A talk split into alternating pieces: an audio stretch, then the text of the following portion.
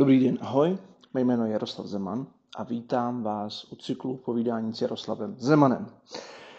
Bavíme se o jedinečnosti mozku. Už jsme si řekli několikrát, že nejsou dva stejné mozky na světě. A dneska v tom budeme zase pokračovat novou, novou kapitolou nebo novým dílem, který je už 58. A ten díl bude o výjimečných mozcích. My si vlastně projdeme jak kladně výjimečné, tak možná i negativně výjimečné mozky. Na první pohled se všechny lidské mozky jeden druhému velmi podobají. Liší se jen trochu velikostí. Některé z nich jsou však přesto výrazně jiné a v mnoha případech jejich fyzická odlišnost vytváří podklad pro neobvyklé způsoby chování a vnímání světa. Takže první si povíme o rozštěpeném mozku. Pak nás čeká děsivý mozek, na velikosti nezáleží, si povíme. A taky nás čeká Einsteinův mozek. Takže rozštěpený mozek. Korpus callosum vede signály z jedné hemisféry do druhé. U lidí trpících epilepsí je tato struktura někdy chirurgicky přerušená, aby se zabránilo šíření epileptické aktivity z jedné hemisféry na druhou.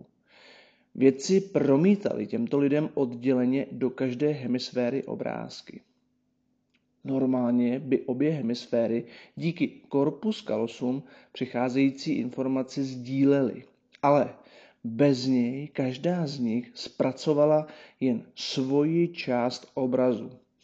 Pacienti dokázali díky levé dominantní hemisféře obraz rozpoznat, ale neviděli už nic dalšího. Také se jim dařilo vybrat levou rukou, řízenou z pravé hemisféry, předmět viděný pravou hemisférou. Nebyli však schopni říct, proč si právě tento předmět vybrali. To dokládá, že pravá hemisféra, důležitý říct u praváků, pracuje podvědomně bez ohledu na to, že její činnost ovlivňuje naše chování. Bez spojení. Corpus callosum je silný nervový svazek vláken spojující obě hemisféry.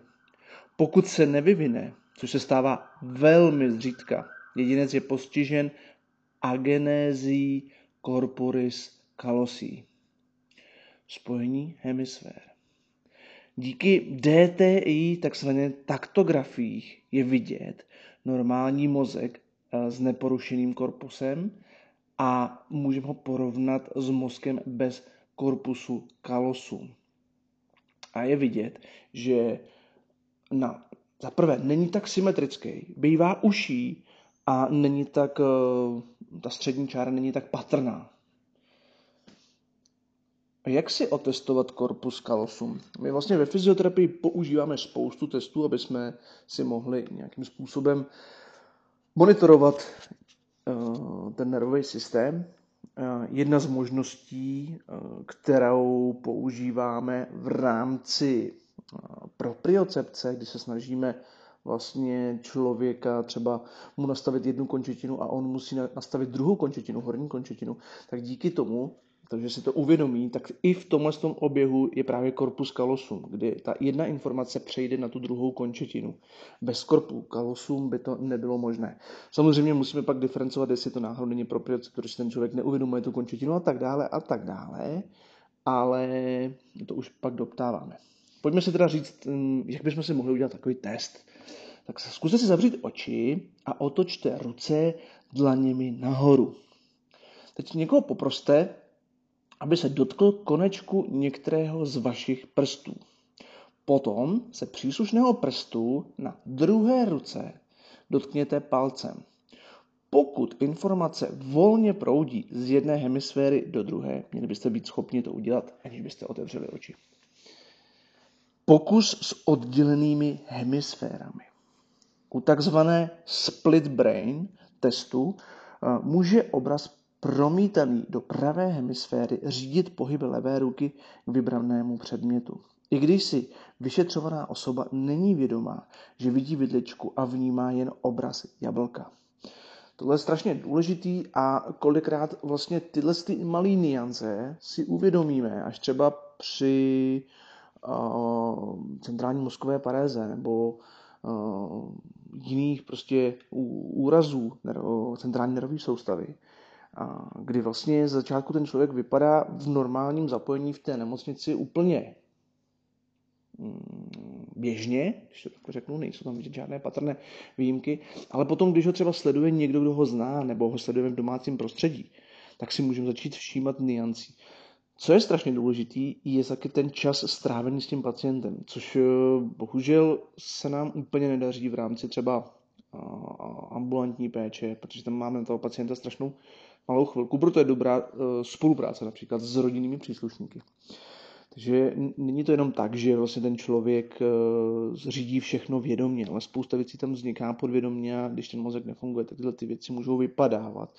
Nebo ta kognice, tomu rozumění, proč to děláme a tak dále prostě tam být nemusí. Dobře, pojďme, pojďme o kousíček dál. Děsivé mozky. V některých případech snímky mozku odhalí děsivé fyzické zvláštnosti. Například, že chybí celá jedna hemisféra. Následky ztráty poloviny mozku by byly katastrofální, pokud by k ním došlo v dospělosti. Našlo se však několik mozků, jejíž rozvoj byl těžce narušen v raném dětství a postižený jedinec byl schopen žít dál s minimálním nebo žádnými následky. To je prostě něco, co nedokážeme zatím vysvětlit. Samozřejmě to strašně rozbíjí ten náš pohled, jak to všechno funguje, jak potřebujeme ty jednotlivá propojení v rámci neuronů, jak axon musí komunikovat s dendrity. A když s nimi nekomunikuje, tak se nepřináší ta informace z periférie do centra a naopak uh, víme, že jsou různá zapojení těch neuronů. A co když je někdo je schopen to všechno nahustit, když to řeknu, jenom do půlky mozku. A přesto na něm není nějak znát. A takový případy máme. To je ten poloviční mozek, který byl konkrétně u dívky, kde musela být odstraněna jedna hemisféra. A tato dívka byla schopná se naučit plyně mluvit dvouma jazykama. Takže zase, když je to prostě nějaká raná operace a ona se ta hemir, hemi, hemiskop, ne, he, teď si nemůžu vzpomenout to slovo, ale možná si za chviličku vzpomenu, uh, prostě odnětí té mm, jedné části toho mozku. Uh, hemisférotomie, tak nějak prostě a hemitomie, možná je to jen tak zkrácen. A ale když je to ten raný mozek, je tam ta neurobacita vlastně úplně na začátku, on nejrychlejší a, a dokáže se přizpůsobit spoustě věcí. To je taková message možná pro nás, pro všechny, udržet si tuhle tu víru v naše tělo, co nejdíl to jde. Bohužel to někdy bývá spochybňováno pak s prvníma častýma bolestma, typicky ve 30. roce a dál, vlastně tomu tělu přestáváme věřit. Ale mm, to, co toto nám už nepřidává ani na psychické úrovni, takže je dobrý vrátit se zpátky k tomu, tomu uh, zázraku, co naše tělo je schopný, schopný dělat. Na velikosti nezáleží. Lidské mozky se od sebe většinou velikostí příliš neliší. A důkazů tvrzení, že větší mozek znamená větší inteligenci, je doposud jen velmi málo. Jedním extrémem byl irský spisovatel Jonathan Swift, žijící v 17. až 18. století. Jehož mozek vážil poměrně neobvyklých 2000 gramů. V roce 1928 začal Moskevský ústav pro studium mozku sbírat a mapovat mozky významných Rusů. Mozek fyziologa I.P. Pavlova, žijící v roce 1849 až 1936, vážil pouhých 1517 gramů. Je tedy na opačném konci této stupnice. Takže různé velikosti, mozky slavných intelektuálů mají různé velikosti, takže vztah mezi velikostí mozku a IQ zůstává nejasný. Samozřejmě tyhle ty věci jsme měli dřív tendenci hodně zviditelňovat, měřily se různé velikosti a tak dále, vyvuzovaly se z toho eh, ty fyziologické procesy, což vlastně je chybné, protože tam je spousta dalších věcí, které nám unikají. Nebo ty, ne, ty nám unikaly, dneska už třeba víme trošičku víc, ale na druhou stranu to pořád uniká. A tím se pořád opakuju. Mozek teroristky. Ulrike Meinhofová žijící v roce 1934 až 1976, byla členkou známého gengu Bádr Meinhofové, který měl v 70. letech v Německu na svědomí mnoho vražd, bombových útoků a únosů. Byla zatčená a ve vězení pak spáchala sebevraždu. Posmrtné zkoumání jejího mozku prokázalo, že za její nebezpečné chování patrně mohlo poškození mozku následkem operace tepené výdutě, takzvaného aneurizmatu.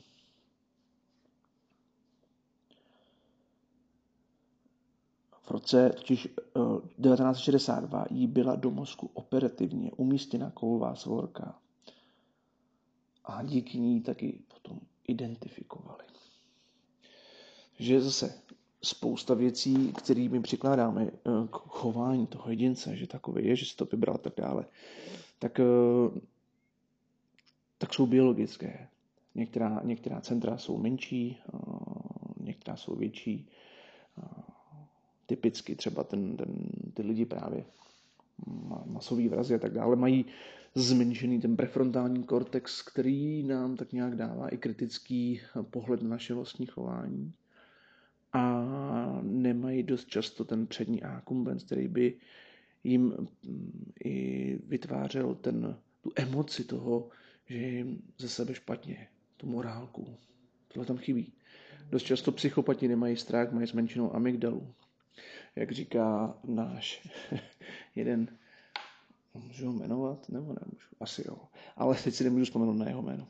Náš jeden psycholog říká, že politika je plná psychopatů, protože tam mají dost často zmenšenou třeba amygdalu, ale nebo tam může být zase větší tendence k navázání dopaminu, že ten receptor ten dopamin neváže tak dobře, bývá to genetická chyba, tuším D4, a tím pádem oni musí vyvinout větší a větší akce, aby, aby zažili. Zažili, proč tu jsou.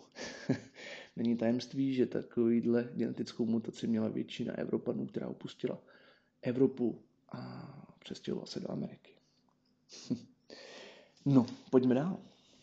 Einsteinův mozek. Mozek Alberta Einsteina byl po fyzické, uh, po fyzické, no, po fyzické smrti samozřejmě, ale po fyzikově smrti výjimut a uschován. Po mnoha letech ho studoval, dok, uh, studovala doktorka Sandra Vittelsenová a srovnávala ho s jinými mozky z mozkové banky dospěla ke zjištění, že byl širší než jiné mozky a chyběla mu část žlábku, takzvaná fissura lateralis cerebri, který obvykle prochází temenním lalokem. Tato oblast je spojená s matematickou a prostorovou, prostorovým viděním, uvažováním. A je možné, že chybějící žlábek umožnil neuronům snáze komunikovat. Tím vznikl neobvyklý talent pro matematický výklad vesmíru. Matematický mozek? Cože? Einsteinův mozek je tedy širší než jiné. Navíc mu chybí fisura lateralis cerebri, která obvykle prochází temenním lokem. To je určitě zajímavé. Takže velký mozek v akci. Fyzik Albert Einstein tvrdil, že vidí své matematické teorie jako celek a nedochází k ním postupně, krok za krokem. Tato schopnost by mohla být vysvětlena zvláštní stavbou jeho mozku. A to je zase další pro nás zajímavou informace, že prostě ty mozky vnímají různě, že můžeme vidět ty věci různě. A je to důležité proto, když chceme někoho učit. Nemůžeme ho učit tak, jak jsme se učili my, musíme trošičku pochopit, jak, ho, jak to vnímá ten člověk. Protože potom se můžeme přiblížit, nemůžeme úplně obsáhnout k tomu, jak ten, co tomu člověku dává smysl. My se většinou ztrácíme v různých poučkách, jak to má být a tak dále, a tak dále. Hledáme zdraví třeba v té naší úrovni, to znamená chvilku letí to, chvilku to, všichni jí maso, pak všichni nejí maso, všichni pijou mlíko, pak nepijou mlíko a tak dále. Takže to jsou většinou nějaké věci, které přichází zevnitř, ty informace zvenku a my, my nejsme k tomu dostatečně kritičtí a přebíráme to. Na druhou stranu jsou tu lidi, kteří prostě ty věci vidí jinak, v jiných seba souvislostech a možná je to i díky jejich mozku. A teď se ptejme, je to genetika, anebo je to způsob výchovy. A my jsme si řekli na začátku této kapitoly, že vliv mají oboje a náš konkrétně prefrontální kortex je asi nejzajímavější část teď toho mozku. Tak možná na ten má největší vliv právě ta výchova. Na ty ostatní spíš měli. A tímto se spolu rozloučíme dnes u 37. dílu a uslyšíme se zase příští týden. A tímhle i uzavíráme kapitolu Jedinečný mozek. A příště začneme novou kapitolu, která bude o vývoji a stárnutí mozku. Mějte krásný den, to vám přeje Jaroslav Zeman.